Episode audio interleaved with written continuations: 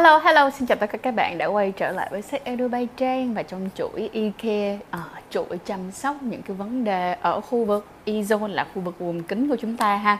Thì à, hôm trước đó, mình có làm một cái video đó là có nên làm thẩm mỹ phẫu thuật vùng kính hay không. Thì ngày hôm nay mình sẽ làm một video tiếp theo là nếu như các bạn đã quyết định đi phẫu thuật vùng kính thì đây là một số những điều bạn cần quan tâm và chú ý sau khi mà các bạn thực hiện thì các bạn sẽ cần phải chăm sóc cái khu vực đó như thế nào ha. So let's go.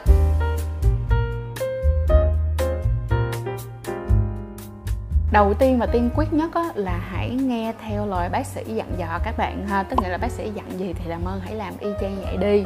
Đừng đừng suy nghĩ gì quá cao xa được không ạ? Còn đây là những cái tips nhỏ mà trang mong các bạn sẽ phải lưu ý ngoài những vấn đề mà bác sĩ đưa ra. Thì đây là những điều mà các bạn cực kỳ cần phải quan tâm ha. Thứ nhất á, là các bạn sẽ được khuyên về nhà, đó là vệ sinh bằng nước muối sinh lý, đúng không ạ?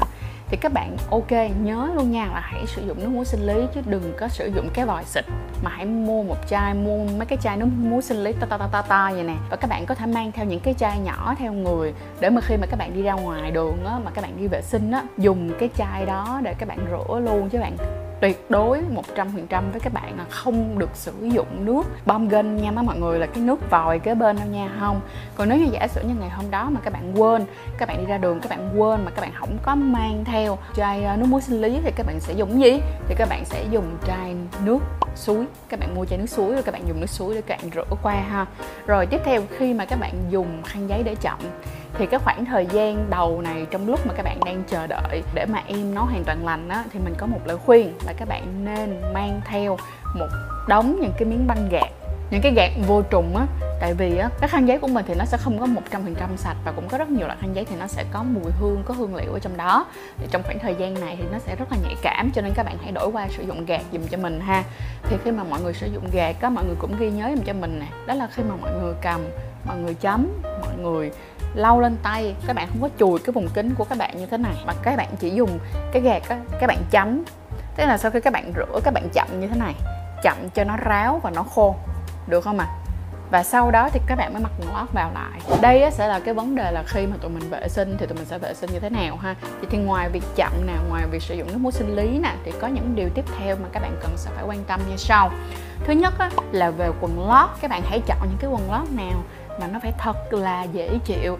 Ví dụ như là những cái chiếc quần su và nó sẽ có là cái đường viền nó là nó ép lại chứ không phải là nó may cộm lên càng nhẹ nhàng, càng dễ dàng bao nhiêu và càng thoáng khí bao nhiêu thì càng tốt. Đừng mặc những cái quần chật vào đoạn thời gian này thì tuyệt đối nó không với quần thon. Thì sau khi mà các bạn chọn quần lót xong thì các bạn cũng phải ghi nhớ thêm một chuyện nữa, đó là các bạn hãy hạn chế mặc quần ôm trong khoảng thời gian này. Các bạn có thể đổi qua mặc váy, mặc cái gì mà dễ chịu một tí xíu để cho cô bé của các bạn dễ thoáng khí, dễ di chuyển, được không ạ? Thì các bạn sẽ đỡ hơn rất là nhiều nha ha. Sau đó là các bạn sẽ vẫn phải sử dụng băng vệ sinh trong khoảng thời gian này, hoặc là cái miếng lót thì đối với băng vệ sinh và miếng lót thì hãy thay nó đều đặn như cái cách mà bạn thay băng vệ sinh vào mỗi cái chu kỳ kinh nguyệt của các bạn vậy đó. Thì nó sẽ khoảng tầm từ 2 tới 4 lần trong vòng một ngày. Các bạn nhớ quan sát luôn cả về cái lượng máu ra trong cái cái băng và xem coi cái máu nó có chuyển màu hay không ha.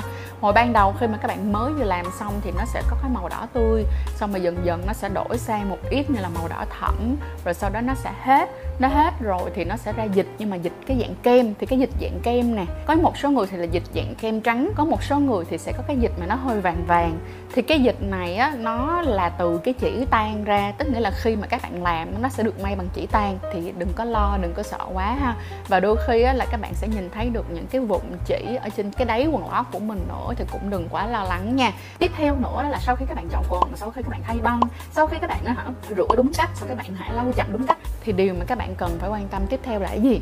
Đó chính là sau khi mà mọi người à, vừa phẫu thuật xong á, thì trong khoảng thời gian từ 6 đến 8 tuần đầu tiên á, thì bác sĩ sẽ khuyên các bạn là hoàn toàn tuyệt đối không được sử dụng tăm bông. Mà lúc này các bạn chỉ sử dụng băng vệ sinh mà thôi, không tăm bông và cũng không cấp luôn nha mọi người. Chỉ dùng băng vệ sinh mà thôi.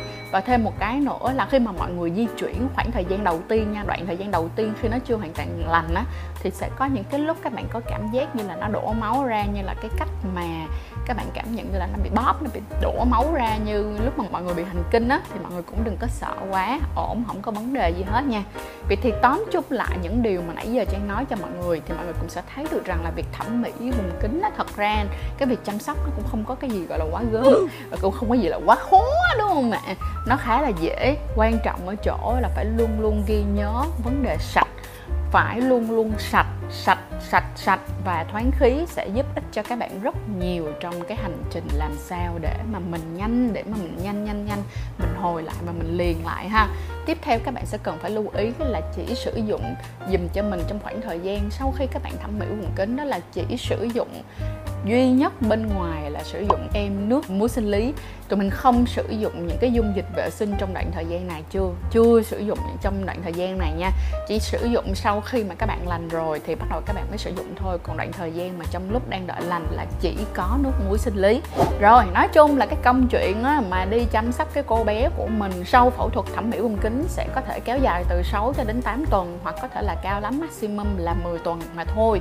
Cho nên nó là hãy cố gắng cố gắng bình tĩnh nhiên. Và bởi vì nó sẽ có một khoảng thời gian kha khá để hồi lại và hoàn toàn, gọi là, bình thường trở lại như vậy đó.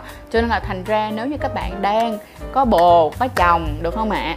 Thì hãy suy nghĩ cho kỹ về cái việc là nếu như các bạn làm thì các bạn cần phải kế hoạch luôn cả cái thời gian nghỉ dưỡng, chứ không phải là khi các bạn làm xong, cái xong rồi chồng á hả? Hay là người yêu đòi quá cái hả, quên đi hả bản thân của mình mà quyết định quan hệ trong khoảng thời gian mà các bạn chưa quan hệ được thì là không nên một tí xíu nào hết nha. Hãy luôn luôn yêu thương bản thân của mình là một cái thứ hai nữa là hãy có kiến thức, đừng dễ dàng thỏa hiệp trong những cái trường hợp mà bạn không nên. Cảm ơn mọi người rất là nhiều đã coi hết chiếc video ngày hôm nay và mình mong rằng là chiếc video ngày hôm nay đã nói qua cho các bạn biết được rằng cái cách làm sao mà các bạn có thể vệ sinh một cách kỹ lưỡng và an toàn cho bản thân của mình sau khi thực hiện phẫu thuật thẩm mỹ vùng kính nha. Cảm ơn mọi người và hẹn mọi người vào chiếc video sau. Đừng quên để lại cho tụi mình 5 sao trên Spotify hoặc là uh, ấn like, ấn share và ấn subscribe cho tụi mình trên YouTube và tất cả các nền tảng còn lại nha. Cũng đừng quên rằng đó là tụi mình đã có mặt đầy đủ trên tất cả các nền tảng ờ, ở social media. Cảm ơn mọi người và hẹn mọi người vào chiếc video sau. Bye bye.